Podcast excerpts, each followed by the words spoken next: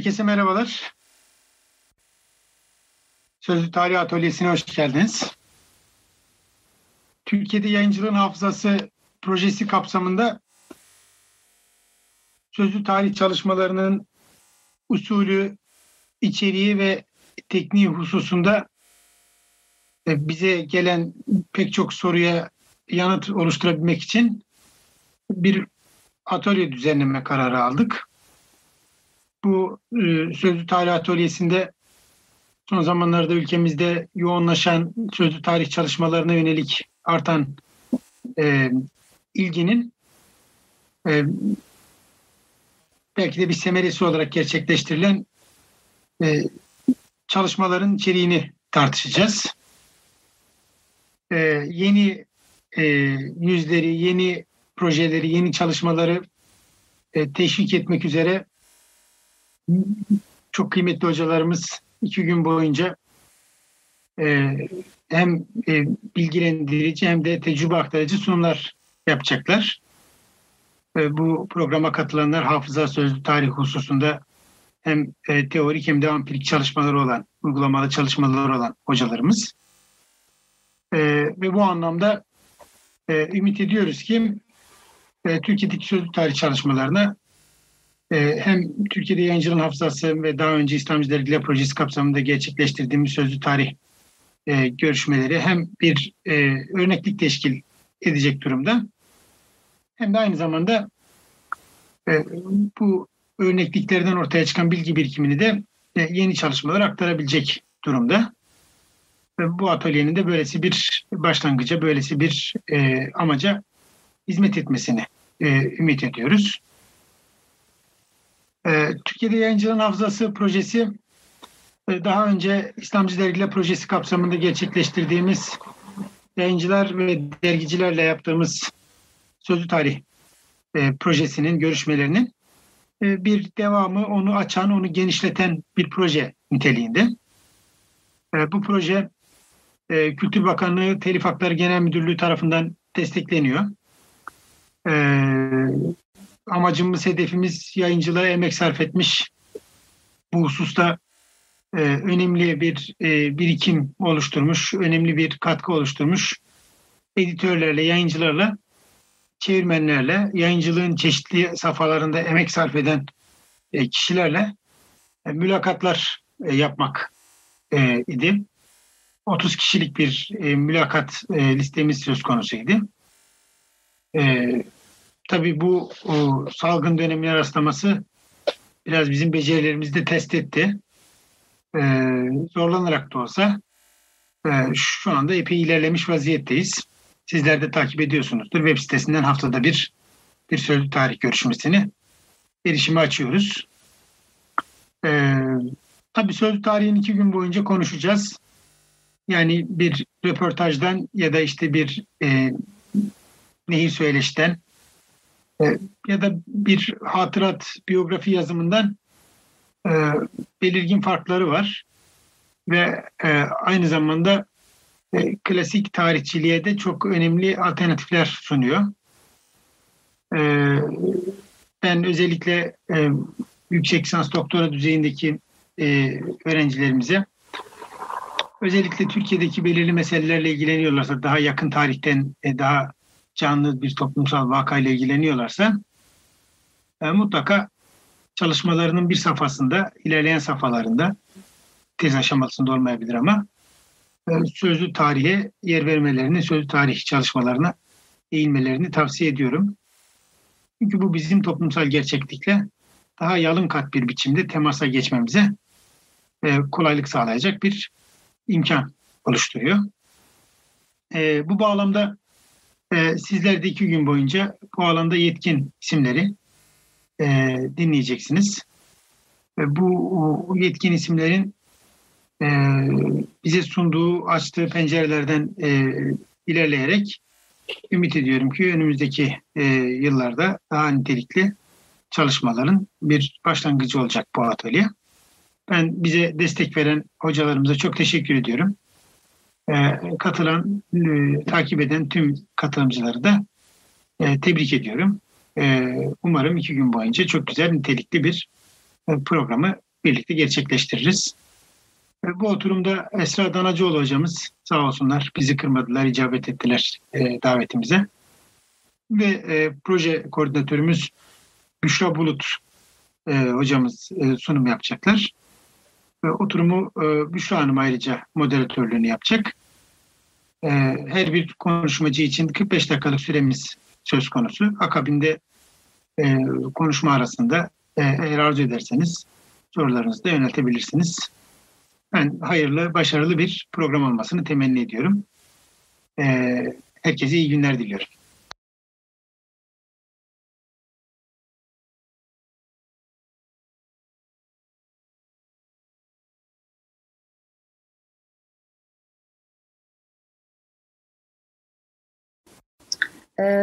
Evet ben şimdi kendi konuşmamla devam edeceğim. Ee, Esra Hoca gıyabında tekrardan teşekkür ederiz.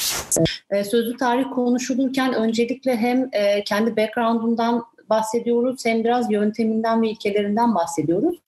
Biraz da bu bir tarih yazıcılığı meselesi olması hasebiyle e, direkt olarak zamansal algımızı ve hafıza meselesini de etkilediği için biraz hafızanın işleyişi üzerinden de bahsediyoruz. Zaten e, atölyeyi takip eden arkadaşlar da görmüştür. E, ikinci oturumumuz yani bir sonraki benden sonraki e, konuşmacıların, hocaların yapacağı e, konuşmalarda hafızanın işleyişi ve e, çalışmalardaki karşılığı nedir'i zaten konuşacaklar.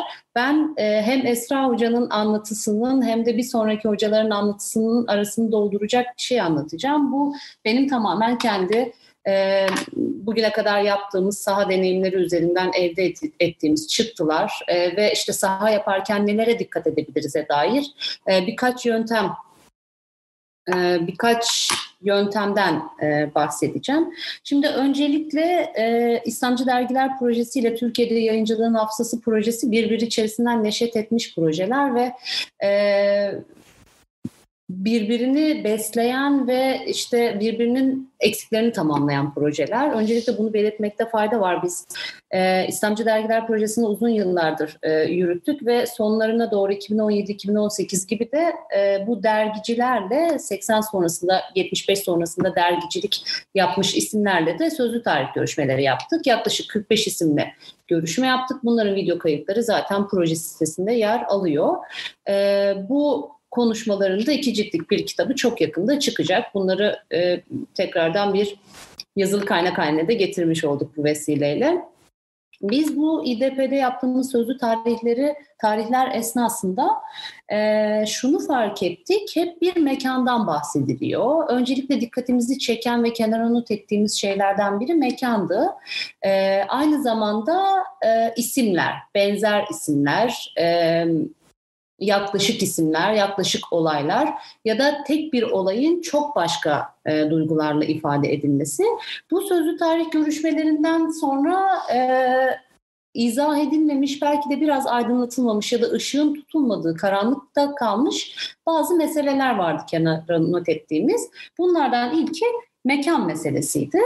E, şimdi dergi yayıncılığı İstanbul'da ya da merkezi konumlarda dergi yayıncılığı e, yapan isimlerin bahsettiği e, bir Babali, işte bir Cağaloğlu, Aksaray, e, işte Ankara'da Kızılay, e, Malatya, işte Erzurum, Sivas, İzmir gibi Anadolu'nun farklı şehirlerinde mekanlar var. Bunlar yer yer çay, çay ocakları oluyor. Çay ocağında işte bir e, kitaplık şeklinde bir yer ayarlıyorlar ve orada oturuyorlar ve sohbet ediyorlar. Yer yer bu bir kitap evi oluyor. Yer yer işte yayın evi oluyor. Ee, biz önce dergileri çıkarma öykülerini dinlerken e, aslında bunun bir mekan öyküsü, bir mekan hafızası meselesi olduğunu da e, kavramış olduk ve bu insanlar bu insanlar sadece tabii biz İslamcı Dergiler Projesi'nde e, dindar isimlerle ve ideolojik olarak İslamcı olarak kendini niteleyen isimlerle sözlü tarih yaptık. E, bu isimlerin farklı görüşlerde e, kişilerle kurdukları ilişkileri de e, ilişkilerden de sıklıkla bahsettiklerini e, fark ettik ve bu bizim e, notlarımız arasında yer ediniyordu. Daha sonra 2019 yılında e, Türkiye'de Yayıncılığın Hafızası e, projesini yazdık ve e, bu proje işte Kültür Bakanlığı Lütfü Hoca'nın da belirttiği gibi Kültür Bakanlığı'nın destekleriyle bu projeyi sürdürüyoruz. Şu an e, bizim hedef e, isim listemizde 30 kişi vardı. Yarısından fazlasını tamamladık biz bu isimlerin ve e, sizin de bileceğiniz gibi biz proje sitesinde e, görüşme yapıldıktan bir, bir ya da iki hafta sonra bu görüşmelerin tamamını e, tamamının kaydını açıyoruz. E, şimdi biraz daha geriye gidersek Esra Hoca'nın e, dediği bu sözlü tarihin üvey evlat olma meselesi. E, 19. yüzyıl dan sonra tarih yazımında gündeme gelen bir şey e, sözlü tarih ve özellikle işte 80 sonrasında nispeten bağımsız bir alan olarak da kullanılıyor ve çoğunlukla işte kişi kültür ve e, mekan hafızaları üzerinden tartışmalar yapılıyor. Çünkü bunlar aslında bir yandan da sivil alanlar olduğu için bu alanda tartışmalar yoğunlaşıyor. E, fakat işte ya, tarih yazıcılığına sistematik bir yöntemle e, baktığımızda yani tam sözlü tarih e, gündemimize yakın bir tarihte girmiş olabilir fakat e, aslında şifahi kültür diye bir şey de var. E, özellikle Türkiye topraklarında da bu yaygın olarak e, bilinen işte nenelerimizden, dedelerimizden dinlediğimiz şeyler ve o dönemin dinlediğimiz şey dinlediğimiz döneme dair bazı umdeleri o e, kısımlardan o anlatılar üzerinden almamız gibi bir unsur zaten söz konusu. Aslında bunu e, güncelleşmiş e, belli kurallara oturtulmuş, e, daha metodik hale getirilmiş yönteminden bahsediyor olabiliriz sözlü tarihten bahsederken. E, ben dediğim gibi konuşmada biraz teknik e, e, kısımdan bahsedeceğim. E, fakat biraz tersten başlayacağım. Ben önce işte görüşme öncesi sonrası nasıl hazırlık yapılır, bunun yöntemleri nedirden çok biz Türkiye'de yayıncılığın hafızası projesiyle ve İDP'deki sözlü tarih projemizle e, ne gibi veriler elde ettik? Bu aslında şöyle bir sorunun da cevabını getiriyor. Biz bu malzemeyi topladığımızda bu malzemeyle ne yapabiliriz? Bu malzemeyle çok fazla şey yapabiliriz. E, bu malzeme sadece yazılı kaynakların bir e, onaylaması anlamına onaylan yazılı kaynaklara onaylatacak bir e, malzeme değil. Bazen yazılı kaynakları tamamıyla çok farklı bir noktada değerlendirebilmemiz için de bir yol açıyor bize. E, aslında biraz Esra Hoca'nın da e, belirttiği gibi renklendiriyor, çeşitlendiriyor ve e, daha sıcak hale getiriyor. E, işte en basiti biz birazdan da anlatacağım gibi 1980 darbesinden bahsederken darbe koşulundan bahsediyoruz. Bu çok ağır bir koşul ama e, bu koşulun bireylere ve biricik anlatılara nasıl e, yansıdığını e, dinlemek gerçekten işte bir yazılı metinden okumaktan çok çok farklı bir noktaya götürebiliyor sizi ve çok farklı detaylara e, götürebiliyor. Dediğim gibi ben biraz sondan başlayacağım. E, biz İDP Sözlü Tarih'te mekan meselesini kenara not etmiştik. Bu mekanlarda neler yapılıyordu ve yayıncılık nasıl e, sürdürüldü? Bunu Salt e, dergi yayıncılığından e, çıkarıp biraz daha zemini daha geniş, e, işte Türkiye'de o yayıncılığın ağları, durumu, bu yayıncılığın Türkiye'deki Türkiye'nin düşün dünyasına katkıları e, olumlu ya da olumsuz. E, ne gibi bir yer ediniyor yayıncılık Türkiye'de sorusu ortaya çıkmıştı.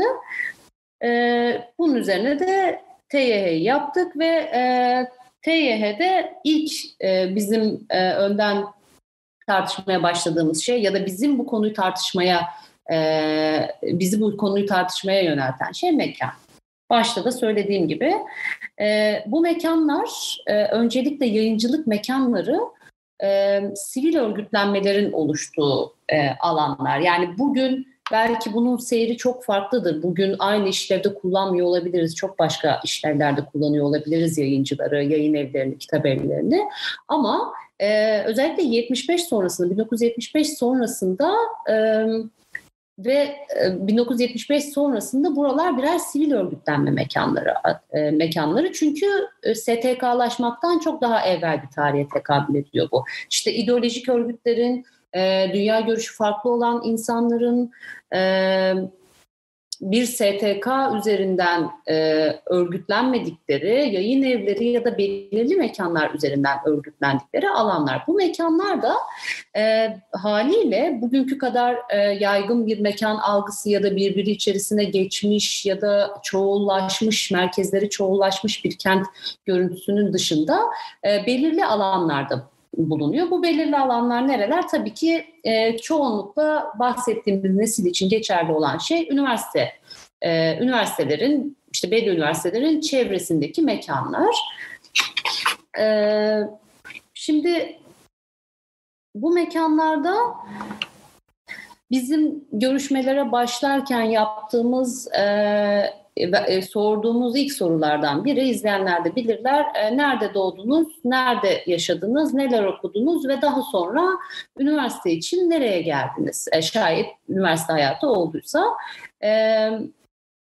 Bu aslında biraz kişinin kimlerle ve nelerle temasa geçtiğini izah eden bir şey oluyor. Özellikle bizim tabii yayıncılık meselesi biraz bizim de görüştüğümüz yayıncılar bağlamında değerlendirdiğimizde, bizim görüştüğümüz dönemler bağlamında değerlendirdiğimizde tabii ki biraz misyon yayıncılığı yapan, ideolojik yayıncılık yapan kişilerden bahsediyoruz. Bunu belki Anadolu'nun farklı e, yayıncılarıyla, kitap evleriyle de görüştüğümüzde çok başka bir hikaye çıkacaktır muhtemelen. Bizim şu an için öyle bir imkanımız olmadığı için onu o kadar e, genişletemiyoruz. Biraz daha merkezi konumda. Bu merkezi konumda olmasının tabii e, işte kültür endüstrisinin e, endüstrisinin de hem işte İstanbul, Ankara gibi büyük kentlerde olmasıyla çok ilişkisi var. E, bu nedenle biraz daha öykü e, İstanbul ve Ankara üzerinden ilerliyor. En azından bizi buraya getirdi diyeyim ben. E, şimdi üniversite e, bizim elimizdeki malzemeler bizi mekana götürdü dedik. Bu insanlar üniversite özellikle işte 75 sonrasında pardon 70-80 arasında kente kırdan periferiden, çevreden kente eğitim yoluyla, eğitim sebebiyle gelmiş kişilerden bahsediyoruz biz. E, bu kişiler üniversiteye geliyorlar. İşte İstanbul Üniversitesi, İTÜ o dönem için İstanbul, İstanbul İslam Yüksek Enstitüsü, bugün Marmara İlahiyat e, diye adledeceğimiz üniversite. E, buralara geliyorlar ve e, haliyle bir şekilde aşina olmadıkları bir ortamda e, aşina oldukları düşüncelere, aşina oldukları mekanlara ya da ekonomik e, statülere e, yaklaşıyorlar. Yani e, bilmediği bir okul, bilmediği bir kent, e, bilmediği bir arkadaşlık e, geliyor ve bir şekilde kendini rahat hissedebileceği bir ortama dahil oluyor. İşte bu nedir? İstanbul Üniversitesi merkezi bir konumda. Çevresinde Aksaray var, e, Beyazıt var. Yurtların birçoğu zaten buralarda. insanlar buralarda kalıyorlar ve e, kitapçıların haliyle dediğimiz gibi o endüstri meselesi, kitap satış meselesi buralarda gerçekleştiği için hedef kitle üniversite öğrencisi olduğu için e, haliyle buradaki e, kitap evleri, burada bu merkezde kitap evleri çoğunlukla oluşuyor. Kitap Babali'nin e, öyküsü üçüncü oturumda konuşulacak. E, bu çok daha geçmişe dayanıyor tabii ki. Yani Osmanlı'ya kadar gidiyor Babali'nin öyküsü. Ama e, biz özellikle 75 sonrası e, bu mekan kurgusunda yine bu öykünün sürdürüldüğünü, bunun, bunun içerisinde bir sürekliliğin olduğunu görüyoruz. Ben bugün e, bu sürekliliği görmüyorum. Yani ben kitap almak istediğimde gideceğim yer Beyazıt olmuyor çoğunlukla. Çok daha başka yolları var sizin de bildiğiniz gibi. Ee, bizim dediğim gibi bu ilk sorduğumuz soru nereye geldiniz? Ee, kimlerle görüştünüz? Çoğunlukla akrabaları ya da başka isimler e, bir şekilde mekanda oluyor. Kimlerle görüştünüz? Ee, mesela ne ne okuyordunuz ya da işte neler yiyordunuz, ee, okuldan çıktıktan sonra çay için nereye gidiyordunuz? Bunlar birçok şeyi tespit eden e, sorular. E, çünkü orada temasları, orada ilişkileri şekilde görmüş oluyorsunuz. E, orada karakterleri görmüş oluyorsunuz. Size işte e, bir sınav çıkışı e, arkadaşlarıyla gidip çay içtiği ve işte tart, e, fikir alışverişi yaptığı mekandan bahsederken işte kimler vardı o mekanda, kimlerle arkadaşlık yapıyordunuz dediğinizde orada çok başka karakterler, çok baş, başka isimlerin de olduğunu e, görmüş oluyorsunuz. Şimdi biz bu anlatılar dediğim gibi biraz mekan tartışması ile birlikte biz TYH'de e, meseleyi farklı zemine taşıdık. E, İDP'de sadece e, İslamcı ideolojiden e, kişilerle görüşmüştük. TYH'de bu e, bu kişilerin farklı dünya görüşüne sahip kişilerle görüşmeye e, devam ediyoruz. Zaten görüyorsunuz. Bunu ağırlıklı olarak sol, e, yine İslamcı ve e, ileride yapacağımız ülkücü yayıncılık ya da milliyetçi yayıncılık da diyebiliriz bunu daha geniş bir reçeteyle alırsak. E, bu yayıncılarla görüşeceğiz. E, çünkü bunlar arasında bir e, bağ var. Bunların hepsi aynı yerde yayıncılık yapıyorlarsa baştan beri e, vurguladığım gibi e, bir bağ var. Aynı yerde yayıncılık yapıyorlar. Kavgalarını ediyorlarsa da aynı yerde kavga ediyorlar. E, tartışmalarını yapıyorlarsa da aynı yerde tartışmalarını yapıyorlar. E, peki bu müştereklik nasıl e, sağlandı? E, şimdi biz tabii 75 sonrası yayıncılarla genelde konuşuyoruz. Bu haliyle hem 80 darbesi öncesini e, öncesine tekabül ediyor hem de e, darbe sonrası iklimi de e, görme ihtima, e, imkanımız oluyor. Bunu tabii bugün devam eden yayıncılarla günümüze kadar getiriyoruz. E, şimdi bu müştereklik e, bağlamında vereceğim birkaç örnek olacak. E, mesela biz e, İDP sözlü tarih görüşmelerinde e, Ebu Bekir Erdem son oturumda da zaten e, bah, e, konuşması var. E, hareket yayınları, o dönem hareket yayınlarının e, kurucularındandı ve Derya Dağıtım'ın e, yöneticilerindendi. Ebu Bekir Erdem 80 anlatısında şöyle bir şeyden bahsetmişti. E, 80 darbesinden sonra darbe koşulundan sonra Ararat yayınları var. Yaşar Kemal'in e, kurduğu işte sol e, diyebileceğimiz yayınlar yapan bir yayın evi Ararat yayınları. Ararat yayınları darbeyle birlikte dağıtıldıktan sonra buradaki kitaplar atıl kalıyor. E, ve burada atıl kalan işte yakılma ihtimali olan, yok edilme ihtimali olan birçok kitabı Ebu Bekir Erdem satın alıyor. Derya Dağıtım üzerinden. Ee, bunları satın alıyor ama tabii kendi kitlesi anlatırken şöyle bahsediyor. Benim kitlem e, bu kitapların bir kısmını alacak kitle değildi. E, ben de bunları işte yine yayıncılık, birlikte yayıncılık yaptıkları çünkü mekanlar, aynı mekanlarda bulundukları Sabri Bey'e sattım. Sabri Bey kim? Sabri Kabalcı yani bugün bildiğimiz e, Kabalcı yayınının sahibi. E, Sabri Bey'e satıyor ve e, 1984'te kurulan Kabalcı yayınlarının ilk kitap sermayesi e, Ebu Bekir Erdem'in Ararat yayınlarının dağıtılmasından sonra aldığı kitapları Sabri Bey'e vermesiyle başlıyor. Yani e, bambaşka bugün bizim için çok kategorik, bizim için e, zihnimizde çok sınırlı, çizgisel olan şeylerin çok başka bir öyküsünü görmüş oluyorsunuz. Yani Kabalcı Yayın Evi'nin e, sahibi Sabri Bey ile Ebu Bekir Bey'in e, ideolojik olarak farklı noktalarda durması, farklı yayıncılık yapmaları, işte farklı misyonlara sahip olmaları o kültürel müşterekliği, e, o birlikteliği e, engellemiyor. Hatta birbirlerini kollamaları e, üzerinden bir şey gidiyor. Çünkü işte bu bahsettiğimiz isimlerin birçoğunun e, bir şekilde devletle ve sistemle e, problemi var. Çünkü işte devlet veya sistem bu yayıncılık faaliyetlerine, işte fikir yayıncılığına ya da fikirsel tartışmalara e, müdahale eden bir pozisyonda.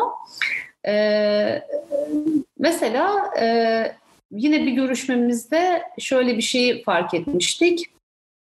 E, bir gün işte farklı görüşten insanların bu yayın evlerinde farklı günlerde buluşma öyküleri var. E, Cağaloğlu'nda işte e, aynı han içerisinde e, daha e, sol görüşten yayın evleri mesela perşembe günleri buluşup e, burada e, fikir teatisinde bulunuyorlar. Yine aynı han içerisinde de İslamcılar işte cumartesi buluşmaları yapıyorlar ve işte o cumartesi buluşmalarında da kendi e, kitleleriyle, kendi gruplarıyla bir şekilde e, birliktelik sağlıyorlar. E, bunların hepsi birbirini biliyor. E, birbirlerinin çalışmalarına katılıyorlar. Hatta burada ciddi kavgaların olduğunu falan da dinliyoruz. Ama birlikteler ve aynı han içerisindeler. Bir diğer hatırladığım anekdot şu. Tabii bu biraz benim hoşuma giden bir anekdot biraz da belki duygusal bir anekdot. Erdal Bey de anlatırken e, aynı e, ruh haliyle anlatmıştı. E, Erdal Akalın Dost Ankara'daki Dost Kitabevi Dost yayınlarının sahibiyle görüşürken 80 darbesinden sonra yaptığı yayıncılık sebebiyle gözaltına alıyor defaatle. E, yine bu gözaltılarından birisinde e, Zafer Çarşısı'nda e, kendisi gözaltında olduğu için eşi yayın evini e, devam ettiriyor ve e, bir gün eşi alıyor e, süpürgeyi. E, kapının önünü, yayın evinin kapısının önünü süpürüyor. İşte oradan farklı, işte özellikle Erdal Bey'in anlattığına göre e, dindar e, yayıncılar geliyorlar ve işte hanımefendi size yakışmaz biz e, yapalım. İşte Erdal abinin e, şeyine e, hatırına diye işte alıyorlar ve yayın evinin e, kapısının önünü temizliyorlar. E, tabii bu anlatı çok olağan gelebilir bize e, ama 80 darbesinin ikliminden bahsediyoruz. Yani öncesinden e, bu kavgaların çok yoğun yaşandığı bir şeyden bahsediyoruz. Burada bambaşka bir öykü var. E, bu anlatılar da benim gördüğüm ikinci bir e, mesele, üçüncü bir mesele benzer kaygılar.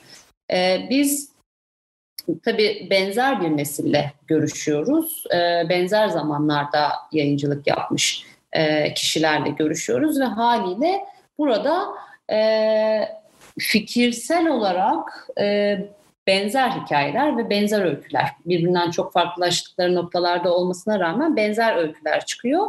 Mesela benim çok hoşuma giden bir anekdot var. Ondan belki biraz bahsedebilirim. Ee, İDP'de yaptığımız sözlü tarihte e, 80 darbesi arefesindeki atmosferi anlatırlarken e, İslamcı bir e, yani kimlik olarak kendisini böyle nitelediği için İslamcı diyorum İslamcı bir e, yayıncı e, şöyle bir cümle kurmuştu. Geleceğin işte Büşra Hanım geleceğin bizim olduğuna inanıyorduk. E, devrim bizimdi, gelecek bizimdi ama 1980 darbesi oldu ve her şey dağıldı.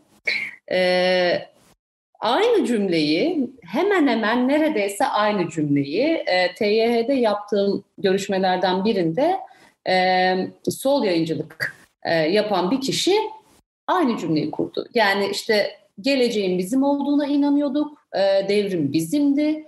E, fakat 80 darbesi e, büyük bir şekilde, ağır bir şekilde hepimizi tırpanladı. Tabii e, yayıncılık meselesi 80 darbesinden sonra işte 80 darbesiyle birlikte e, yayıncılık bitmiştir, çok başka bir veçeye e, ulaşmıştır demiyoruz. Çünkü e, yani bu, bu öyküden bunu çıkarmayalım. Çünkü aslında darbenin çok ağır koşulları altında ezilmiş bir yayıncılık bambaşka bir renkte ve bambaşka yollarla tekrardan ayağa kalkıyor ve devam ediyor ve bugüne kadar geliyor. Ama tabii bu anlatıda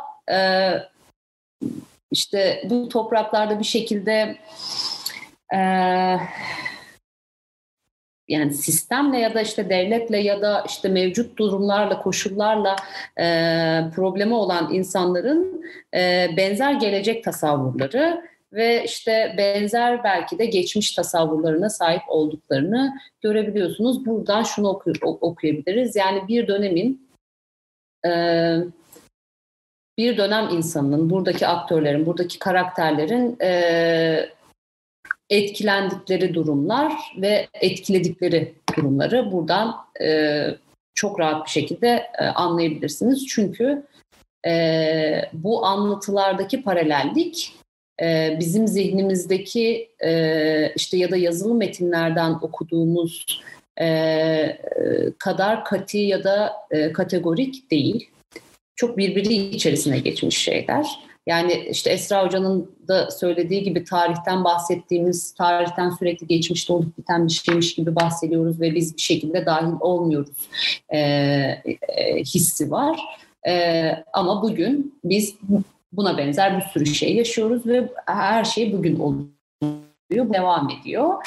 E, biz de aslında bu tarih dediğimiz şeyin şu an e, içerisindeyiz ve bize şu an için tuhaf gelen şeyler aslında bizim de yaptığımız birçok şeyle benzer. Bu nereye götürüyor? Tabii ki bu e, meseleyi anlamayı daha daha insanileştiriyor ve daha berrak hale getiriyor sözlü tarihte dinlediğimiz öyküler. Bir diğer e, çıktı, e, e, elde ettiğimiz çıktılar içerisinde bir diğer başlık da nesil okuması. E, biraz bahsettim aslında e, az evvel. Görüştüğümüz isimler benzer dönemin insanları ve e, hemen tümü politik ideolojik dünya görüşüne sahip. Bu isimlerin ideolojileşme süreçleri, e, kimlik e, tartışmaları e, ve bulundukları yaş aralıkları e, benzer. Bu öykülerin benzer olması e, bize bir neslin, e, bir düşüncenin bütün kırılma noktalarını, bütün e, dönüşüm öykülerini gösterebiliyor aslında. O yüzden bence burada biraz nesil okuması e, meselesine gitmekte fayda görüyorum. Bu benim de özellikle hususen üzerinde çalıştığım bir e, konu haline aldı. Evet. Şimdi tabii yayın ve düşünce meselesinden çok affedersiniz. Şimdi bir yayın evinin çıkardığı kitaplara bakarak o yayın evinin nasıl bir yayıncılık yaptığını kısmen anlayabilirsiniz. Ama bu, buradaki o yayıncılığı motivasyonlarını anlama ihtimaliniz çıkardıkları yayın, yayınlara bakarak çıkardıkları yayınlara bakarak bu motivasyonunu anlama ihtimaliniz muhtemelen çok olmayacaktır. E, bunu da işte bu e, işi yapan, yayın emekçiliği yapan kişileri dinleyerek e, aslında bu motivasyonlara biraz daha hakim olabilirsiniz. E, az önce de belirttiğim gibi darbe koşulunda kapanmış ve e, çok fazla ciddi anlamda baskı görmüş birçok yayın evi e, ve birçok kişi e, bu kişiler e, işte sadece yayın evlerinin kapatılmasıyla e, bu işten kurtuluyor değiller. Aynı zamanda birçok yayının e, yok edilmesi, işte kendilerinin uzun yıllar hapishanede kalması, e, o üretilen o düşün dünyasının, o kültürel havzanın yok edilmesi e, ne dönük birçok acı ve sıkıntı yaşanıyor. Ama bu insanlar bir şekilde dönüp dolaşıp başka bir iş yapmak yerine dönüyorlar ve yayıncılık yapıyorlar. Yani bu beni etkileyen bir şey mesela. Konuştuğumuz birçok isimde aynı refleksi, aynı e, süre gelenliği görüyoruz. Buradaki o motivasyonu ve o e, yayıncılık yapma içerisindeki tutkuyu aslında biraz tartışmak lazım. Bunu tartıştıktan sonra da kitabın, yayının, e, yayıncılığın e, zihinlerimizdeki yerini etkileme biçimlerini çok daha rahat tartışabiliriz. Yani kitap ya da kitabı yayınlamak, e, buna emek vermek e, salt bir ekonomik e, yol değil yani salt bir ekonomik getiri e, değil ki bu bahsettiğimiz yayın evleri içerisinde de e, bundan çok daha fazla e, anlam içeriyor. E, şimdi tabii böyle güzel, keyifli anekdotlar da anlatmakta fayda var. Ee, biz hepsini dinlediğimiz için aralarındaki paralelliği de okumak biraz daha kolay geliyor bize. Şöyle bir anekdot anlatabilirim. Beni çok keyiflendiren bir şey bu. Ee, şimdi Fahri Aral'la e, yaptığımız görüşmede Fahri Bey bize Yaşar Kemal ile ilgili bir anekdot anlattı. Ee, burada Yaşar Kemal'in e, Demirciler Çarşısı Cinayeti kitabının ilk baskısında yaşadığı bir anı anlattı. İşte o dönem baskılar bugünkü dijitalize olmuş değil, tipo baskı var. E, bu tipo baskı kurşun kalıplara yapılıyor ve işte 16 satır, e, o bir kurşun kalıpta 16 satır var. 17. satırı yazmak istediğinizde bir kalıp daha çıkarmanız gerekiyor. Bu tabii işi, emeği, e, angaryayı yükselten bir şey. E, 16 satır, bu 16 satır meselesi e, Yaşar Kemal'in Demirciler Çarşısı cinayetinin cinayet kitabının sonunda e, o cümle o güzel insanlar o güzel atlara binip gider cümlesi üç kere geçiyor. Yani Yaşar Kemal kitabın orijinalinde üç kere yazıyor bu e, cümleyi ama bu tipo baskıda 16'lık e, satırı ilk cümleden sonra 16'lık satırı açtığı için son iki cümleyi dizgici koymuyor baskıya ve haliyle kitap basılıyor ve e, kitabın sonunda üç kere tekrar eden bu o güzel insanlar o güzel atlara binip gittiler cümlesi bir kere çıkıyor. Yaşar Kemal geliyor e, yayın evine ve işte nasıl böyle bir şey yaparsınız ben orayı üç kere yazmıştım neden burada bir kere yazıyor.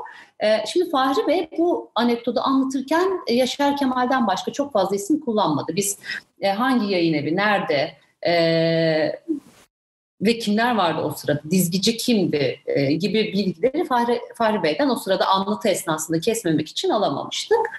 E, daha sonra, aylar sonra Cem yayınlarının e, sahibi Mehmet Ali Uğur'la görüşürken Mehmet Ali Bey de aynı şeyi, e, aynı öyküyü anlattı ve biz e, o öykünün içerisindeki kişileri aslında e, birleştirmiş olduk. E, Mehmet Ali Bey de aynı hikayeyi anlattığında hepsinin aynı ortamda olduğunu, bu vakanın e, hepsinin bulunduğu ortamda yaşandığını e, fark etmiş olduk. Tabii bu Cem yayınlarından çıkıyor e, Demirciler Demirciler Çarşısı Cinayeti kitabı ve daha sonraki baskılarında Yaşar Kemal'in uyarısıyla birlikte e, üç kere tekrar ediyor o cümle. Ama ilk baskısına baktığınızda ben de bakmıştım bir kere var o cümle.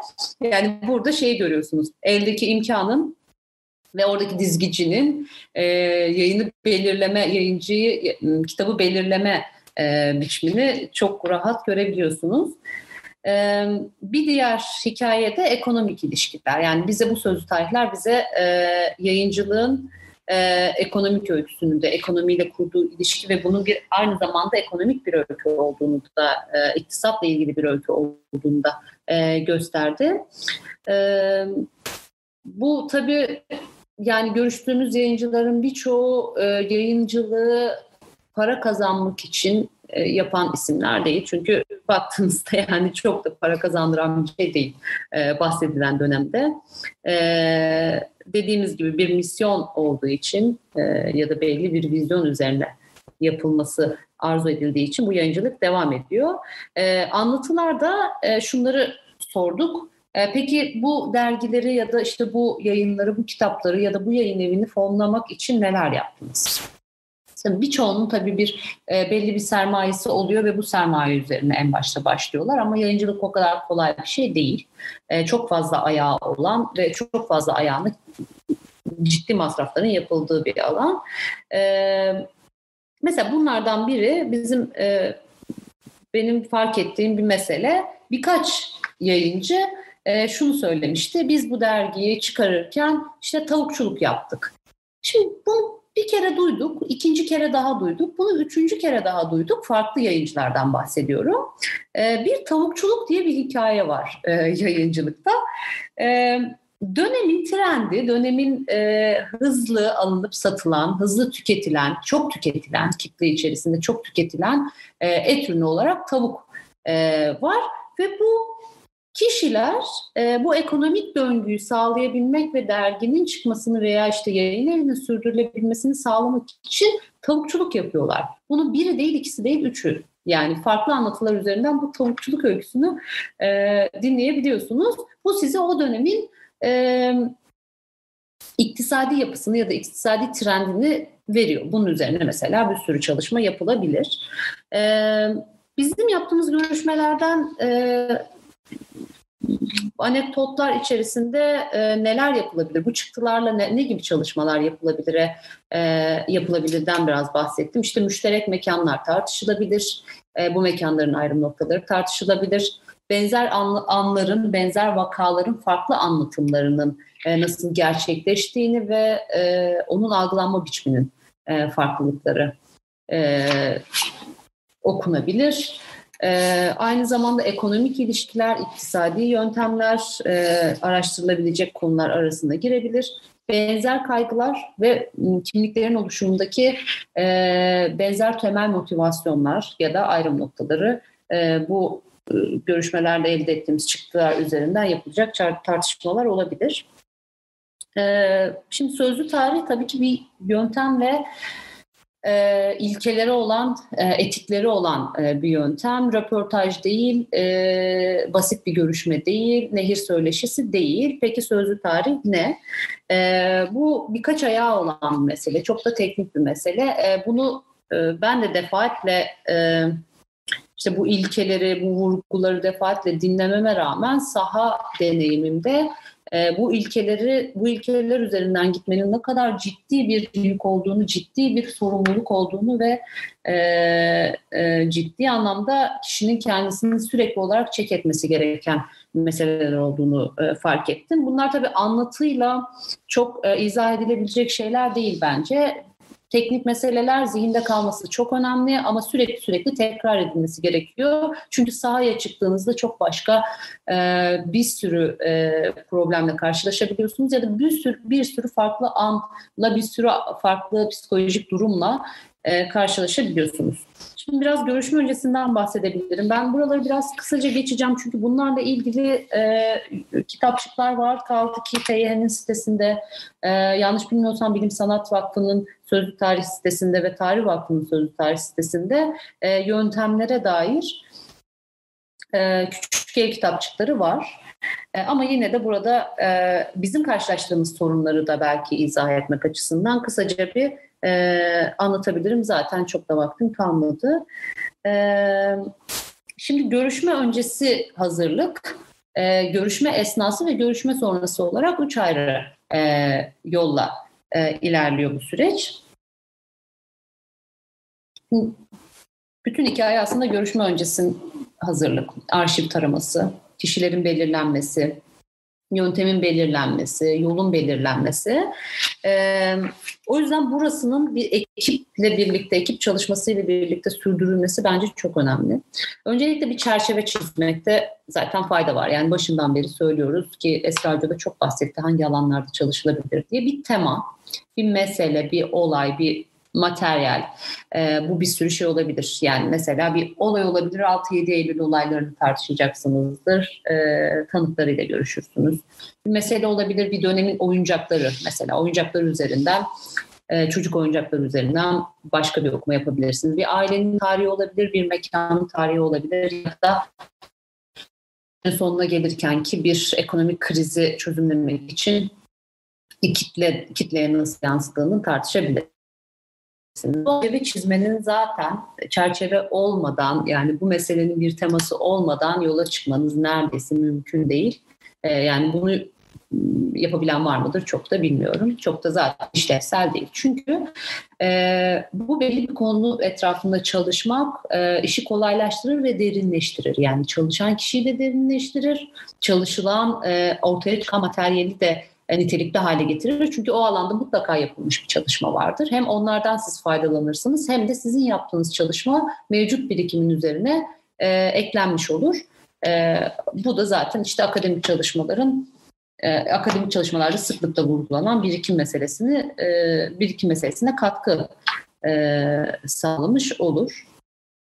E, Şimdi çerçeveyi çizdikten sonra e, bu konuyla ilgili biraz arşiv taraması, biraz değil epeyce arşiv taraması e, yapmak gerekiyor. E, meseleyi iyi taramak, e, dönemi iyi bilmek e, oldukça önemli. E, çünkü siz bir aslında bir soru çerçevesi de hazırlayacaksınız bir sonraki e, aşamada. E, neler olmuş, neler bitmiş, e, nereden e, izah edilebilir? Dönemin kültürü, dönemin yemeği olabilir, e, dönemin ruh hali olabilir. E, yazılı metinlerden bulabildi, bulabildiğiniz hemen her e, çalışmayı e, önceki arşiv tarımınıza dahil etmek zorundasınız. Yani bu biraz e, öncesinden bu meseleye aşina olmanız görüşme esnasında rahatlatacaktır. Görüşme öncesinde sizin yapacağınız e, çalışmayı da ciddi anlamda rahatlatacaktır. E, ben burada şunu önemsiyorum e, görüşmeyi yapacak kişinin de bu arşiv çalışmasına, e, bu arşiv taramasına dahil olması. Çünkü işte bir ekip çalışması yaptığınızda arşivi başka birisi tarayabilir, size veriler sunabilir, siz bu verileri okuyabilirsiniz. Daha sonra görüşmeyi başka biri yapacaktır, e, başka birine veri hazırlamış olursunuz ve verirsiniz. E, bu birkaç aşamalı olabilir ya da bu bütün sürece dahil e, olan kişiler de olabilir. E, bu yüzden ben görüşmeyi yapan kişinin e, arşiv taramasına ve bu çalışmaya e, şey yapması, dahil olmasının çok önemli olduğunu düşünüyorum. Çünkü e, tamam elinizde sorular olacak, belli bir çerçevesi olacak bu soruların. E, bunlar bu sorularla yönlendireceksiniz ama o kişi o sırada öyle bir şey anlatabilir ve siz eğer e, o bağlamı bilmiyorsanız ya da o bağlamı kaçırırsanız bu tabii ki çok mümkün. Yani bu her durumda ve her koşulda mümkün ama e, bazen öyle kritik anlar oluyor ki o bağlamı eğer kaçırdıysanız o kişiye bambaşka bir şey anlatma, anlattırma imkanınız varken, bambaşka bir soru sorup oradan çok başka bir noktaya, başka bir ülkeye gitme imkanınız varken bu öyküyü kaçırabilirsiniz. Ee, ama bu dediğim gibi her zaman mümkün, her koşulda mümkün. Bunu sıfıra indirgemek neredeyse imkansız. Ama o aşinalık oldukça önemli çalışma öncesi. Ee, arşiv taraması. E, tabii bu arşiv taraması ikinci kere şunu e, şuna imkan tanıyor. Görüşme yapacağınız kişilerin belli bir listesini size çıkarıyor. Çünkü bir panorama çıkarmış oluyorsunuz zihninizde ve oradaki e, öne çıkan isimler e, ya da odak kitlenizi e, bulmuş oluyorsunuz ve e, bu listeyi hazırlıyorsunuz. Biz 30 kişilik bir liste hazırlamıştık. Ee, hem imkanlarımız dahilinde hem de işte farklı e, konunun farklı e, ayaklarını nasıl bir araya getiririz tartıştığımızda bir 30 kişilik bir hedef koymuştuk. Ama bu 30 kişinin tabii zihnimizde 30 kişiyi bulmak çok zor değil. Çünkü zaten arşiv tarıyoruz ve bizim görüştüğümüz isimlerin birçoğu zaten e, önde gelen isimler. E, ama biz bunu her seferinde opsiyonlu yani bunu İDP sözlü tarihte de TYR sözlü tarihte de aynı şeyi yaptık opsiyon bıraktık. Yani bir 10 kişilik e, bir opsiyon bırakıyoruz. Çünkü o liste e, liste çok önemli, belli bir şey üzerinden ilerlemek çok önemli ama bu kati anlamda değiştirilemez ya da dönüştürülemez olmamalı. Çünkü görüşme yaptığınız kişi, her bir görüşme e, farklı bir yere götürüyor. Siz çok başka bir isme de götürebilir ve siz onu kaçırmış olabilirsiniz o sırada çok mümkün. E, o yüzden o listeyi opsiyonlu bir şekilde kurmak e, ve bu konuda biraz esnek olmak. Yani yaptığınız işin e, standartları tabii ki belli olsun ama belli noktalarda standartlar e, belli noktalarda esnetilebilir olmalı. Çünkü sözlü tarih zaten biraz böyledir. Akışkandır ve o akışa dahil olmanız gerekir. Bu kadar didaktik değildir ve e, o akışa bir şekilde siz de dahil değilseniz hmm, çok siz çok e, çok didaktik e, bir süreç sürdürülebilir ve bu da bilmiyorum yani yazılı metinlerdeki soğukluğu aşmaya çalıştığımız e, bir çalışmada ne kadar faydalı olur bilmiyorum. Randevular e, şöyle işte kişileri belirledikten sonra bu kişilere e, yaptığınız işi çok iyi anlatmak zorundasınız. E, bunu farklı yollarla yapabilirsiniz. Biz önce telefonla ulaşıyoruz ve daha sonra önce telefondan uzun uzun e, e, iletişim kurduktan sonra mail e, arzu ediyorlarsa işte WhatsApp ya da yüz yüze belki bir ön görüşme e, talep ediyorlarsa ön görüşmede yapıyoruz ve yaptığımız işi bu yaptığımız çerçeveyi önceki görüşmelerimizi muhtevasını ve amacımızı anlatıyoruz.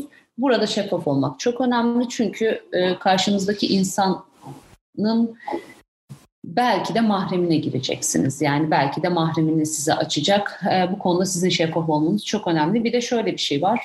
E, randevu alırken e, karşılaşılan temel sorunlardan biri e, röportaj yapacağımızı zannediyor çoğu insan. E, işte gazeteci olarak yaklaşıyor size. Röportajımız ne zaman, röportajımız ne zaman diye soruluyor. Ben e, sıklıkla burada şunu e, vurguluyorum. E, sıklıkla şunu vurguluyorum. Röportaj değil görüşme. Bu bir görüşme. Bu bir sohbet. E, çünkü röportaj dediğinizde insanların zihninde sizi sıkıştıran, zorlayan, e, sizi köşede e, köşeye sıkıştırıp anlattırmak istedikleri şeyleri zorla elinizden almaya çalışan bir e, profil var. Yani işte gazetecilik böyle bir meslek midir bu ayrı bir tartışma ama profil insanların zihninde oluşan profil. Böyle bir profil e, zaten sözlü tarihi bunlardan ayıran temel şey de sizin kati surette karşınızdaki insanı manipüle etmeye çalışmamanız. Evet sizin almak istediğiniz bazı sorular olabilir. Bu çok insan güdüsü. E, ama onu almaya çalışmak değil mesele. Mesele tamamen kişiyi e, belli bir çerçeve içerisinde e, zorlamadan akışına bırakmak. Yani çünkü bir bir yerde bir hafıza akışından ve e, bir anlatıdan bahsediyorsunuz. ve e, o kişiyi manipüle edecek bir şey yapmamanız lazım. E, sizin arzu ettiğiniz cevapları vermek zorunda değil kişi. E, görüntülü kayıt alacağınız biz görüntülü kayıt alıyoruz ya da bunu ses e, kayıt e, alacak kişiler de yapabilirler. Görüntülü kayıt alacağınızı kesinlikle söylemek zorundasınız. Ekipte kaç kişi geleceğini, e, görüşme yapıldıktan sonra yayın izninin alınacağını, bunun bir montaj süresinin olduğunu, bu montaj süresine dahil e, olabilecek olabileceklerini onlardan onay almadan kati surette bunların yayınlanmayacağı garantisini ve güvenini vermek zorundasınız.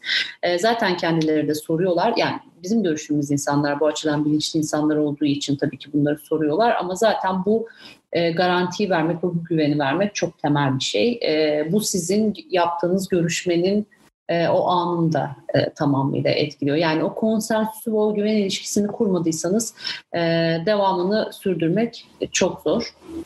Görüşme esnası ve sonrası yani bence her görüşme çok biricik. E, ben kendi deneyimim üzerinden bahsediyorum ama tabii, tabii ki belli e, ilkeleri var bu görüşmenin. E, kişiyle sözleştiğiniz mekanda tam saatinde bulunmak zorundasınız. Bunu e, geciktirmek ya da aksatmanın hiçbir hiçbir izahı olamaz. E, çünkü işte bahsettiğim güven ilişkisinin sürdürülebilmesi açısından e, işte dört kişi dediyseniz dört kişi gidin. Beş kişi değil, işte iki kişi değil vesaire. E, şimdi kameralar kuruluyor. Tabii ki bu e, sözlü tarih görüşmelerine sonradan katılmış bir şey kamera meselesi ve e, olayı çok kurgusallaştırıyor da bazı noktalarda çok manipüle ediyor. Ama bunu aşmak çok mümkün. E, ben kendi deneyimlerimin üzerinden e, bahsedersem e, insanlar herkes kameraların olduğunu farkında belli bir süre. Ama belli bir süre sonra o kameraları kesinlikle çoğunlukla unutuyorlar. E, işte oturma şekilleri değişiyor, sizle kurdukları ilişki değişiyor, göz kontağı değişiyor e, vesaire. Bu e, kamera meselesi unutturulabilen bir şey e, aslında. Belli yerlerde e, hatırlanabilir ama unutturulan bir şey. Evet bas hızlıca devam etmem lazım, bitirmemiz lazım çünkü sorular geliyormuş. E, elinizde sorular mutlaka olmak zorunda. E, bundan bahsettim. Sorusuz gitmek çok büyük bir hata olur. Çünkü siz bir yerde yönlendirici pozisyondasınız. Manipüle edici değil, yönlendirici pozisyon. E, her bir görüşme diğer görüşmeye e, yeni bir e, yol açıyor ve e, yeni bir kapı aralıyor ve bu yüzden işte sorularınız ya da yaklaşım biçiminizi her seferinde, her bir görüşmede e, farklı şekilde çevirebileceğinizi, farklı bir yere dönüştürebileceğiniz ihtimalini bence aklınızdan çıkarmayın. Çünkü her bir görüşme çok başka bir şeyden bahsediyor. Mesela işte Beyaz Saray kitapçıları var Beyazıt'ta. Burada bir anlatı esnasında bir beyefendi şey demişti. İşte Ender'in kitap evinde biz cumartesi günleri çay içerdik. E, bu anekdotu kenara not ettikten sonra bunu birkaç kişiye daha sorduk. Burada aslında cumartesi günleri çok önemli toplantılar yapılıyormuş. Yani bu kişinin bu anekdotunu e, bilmeseydik belki öyle bir öykünün e, izahına e, gidemeyecek olacaktık. E, çok fazla e, zorlukla karşılaşabilirsiniz ama bunları aşmak çok kolay. Şöyle düşünün, insan ilişkisi ve karşılıklı sohbet ediyorsunuz. E, mesela işte ben iki örnek verebilirim hızlıca. E, çok hızlı geçmek zorundayım burayı. Mesela e, benim karşılaştığım ve çok zorlandığım bir şey e, bir görüşme esnasında anlatıcı anlattığı e, mesele duygu yoğunluğundan ötürü ağlamaya başladı. Bunu birkaç kere yaşadım. Ee, bu, bu, bu gerçekten benim için ağır bir deneyimdi. Yani ne yapacağınız, e, o sırada nasıl durumu e, duruma müdahale etmeden, manipüle etmeden nasıl sürdüreceğiniz e, çok önemli. E, bu biraz deneyim aslında, biraz da hakikaten bu, bu ihtimalleri zihninizde tutarak e, gitmek çok çok önemli. Ee, dediğim gibi bir de şöyle bir problem var. Ee, an siz zaten işte hatırlarsınız 80 darbesinde e, şöyle şeyler yapardık, sokakta şunları yapardık diye e, siz zaten hatırlarsınız. Bir süre sonra sizinle yaptığı görüşmede sizi eşitliyor. Yani pozisyon olarak, hafıza olarak, e, olgulara tanıklık olarak sizi bir yerde zihninde eşitliyor. Hatırlarsınız zaten şöyle yapmıştık. Ben 80 darbesini hatırlamıyorum. E, yoktum. E, ama bunu söyleyip orada anlatacağı şeyleri transit geçebiliyor. Buraya zorlamadan tekrardan geri sorularla dönebilirsiniz. İşte yani e, ben burayı hatırlamıyorum, e, şu şundan tekrardan bahsedebilir misiniz gibi. E, burada çok fazla detay var. Dediğim gibi malzemenin yayınlanması süreci, izin alma süreçleriniz, kişilerle kurduğunuz güven ilişkinin sürekliliği hali ee, bunlarla ilgili ama çok detaylı, bunlar çok teknik meseleler, çok detaylı bir şekilde birçok sözlü tarih proje e, sitesinde var bunlarla ilgili bilgili. TYH'de de e, örnek soru çerçeveleri, örnek izin belgeleri, örnek e, çalışmaların hepsinin e, materyaline ulaşabilirsiniz. Ee, öncelikle teşekkür ediyorum dinlediğiniz için. Ee, maalesef çok soğuk oluyor böyle. Ee, bir ee, yani kendimle konuşuyormuş gibi hissettim. Gerçekten çok zormuş hocalarımızı çok iyi anladım. Burada epeyce bir soru geldi. Ee, ben kendi moderatörlüğümü yaptığım için soruları bir yandan okumak zorundayım. Biraz e, izin alacağım sizden. Yaptığınız anlatılarda farklı ideolojilere sahip insanların aynı mekanlarda bir araya geldiklerinden bahsettiniz. Bu noktada yaptığınız görüşmelerde katılımcılar şu an mevcut yayıncılıkta da benzer durumlar hala yapılıyor mu? Evet bu çok sorulan bir e, soru. Bu yayın evleri, yayın evleri mekansal olarak bir kere dağılmış durumda. Yani işte bahsettiğimiz yerler Babali, Aksaray, ee, Ankara'da Zafer Çarşısı ya da merkezde birkaç tane daha semtte e, bu kitapçılar var. Bu kitapçılar bir kere dağılmış durumda. Yani işte o hem üniversite kitlelerinin yaygınlığı, farklı ilgi alanları, farklı mekanlarda bir araya gelmeleri, e, işte e, farklı kurumların oluşmaları, STK'laşma, işte kafeleşme, kütüphaneleşme bir sürü şey var burada etki eden. E, bir kere yayın evinin mekanı dağılmış durumda. Bu yüzden bu mekanlar bugün hala sürdürülebilen bir konsensüste devam etmiyor. İşte bir gidip bir Beyaz Saray Hmm, kitapçılar çarşısını bulamıyorsunuz ya da Zafer çarşısında bambaşka bir yer var ya da Bağbali'ye, Cağaloğlu'na gittiğinizde bugün kitapçılar değil kafeler var. Ee, ve haliyle gittiğinizde hepsiyle hepsinin bu e, ilişkisini bir anda görme ihtimaliniz yok. Biz yaptığımız görüşmelerde de yayıncılara da bunu sorduğumuzda, bu, bugünü sorduğumuzda, bu dönüşümü sorduğumuzda e, o müşterekliğin bozulduğunu, bugün sürdürülemediğini ve bunun ciddi e, bir problem olduğunu söylüyorlar. Tabii bunun çok fazla etkisi var ve etkeni var. E, kendileri bunu söyledikleri için zaten bu müşterekliğe bu kadar çok vurgu yaptım. Bu tabii ki bizim e, fark ettiğimiz bir şey ama aynı zamanda e, onların da çok sıklıkla vurguladığı bir şey olduğu için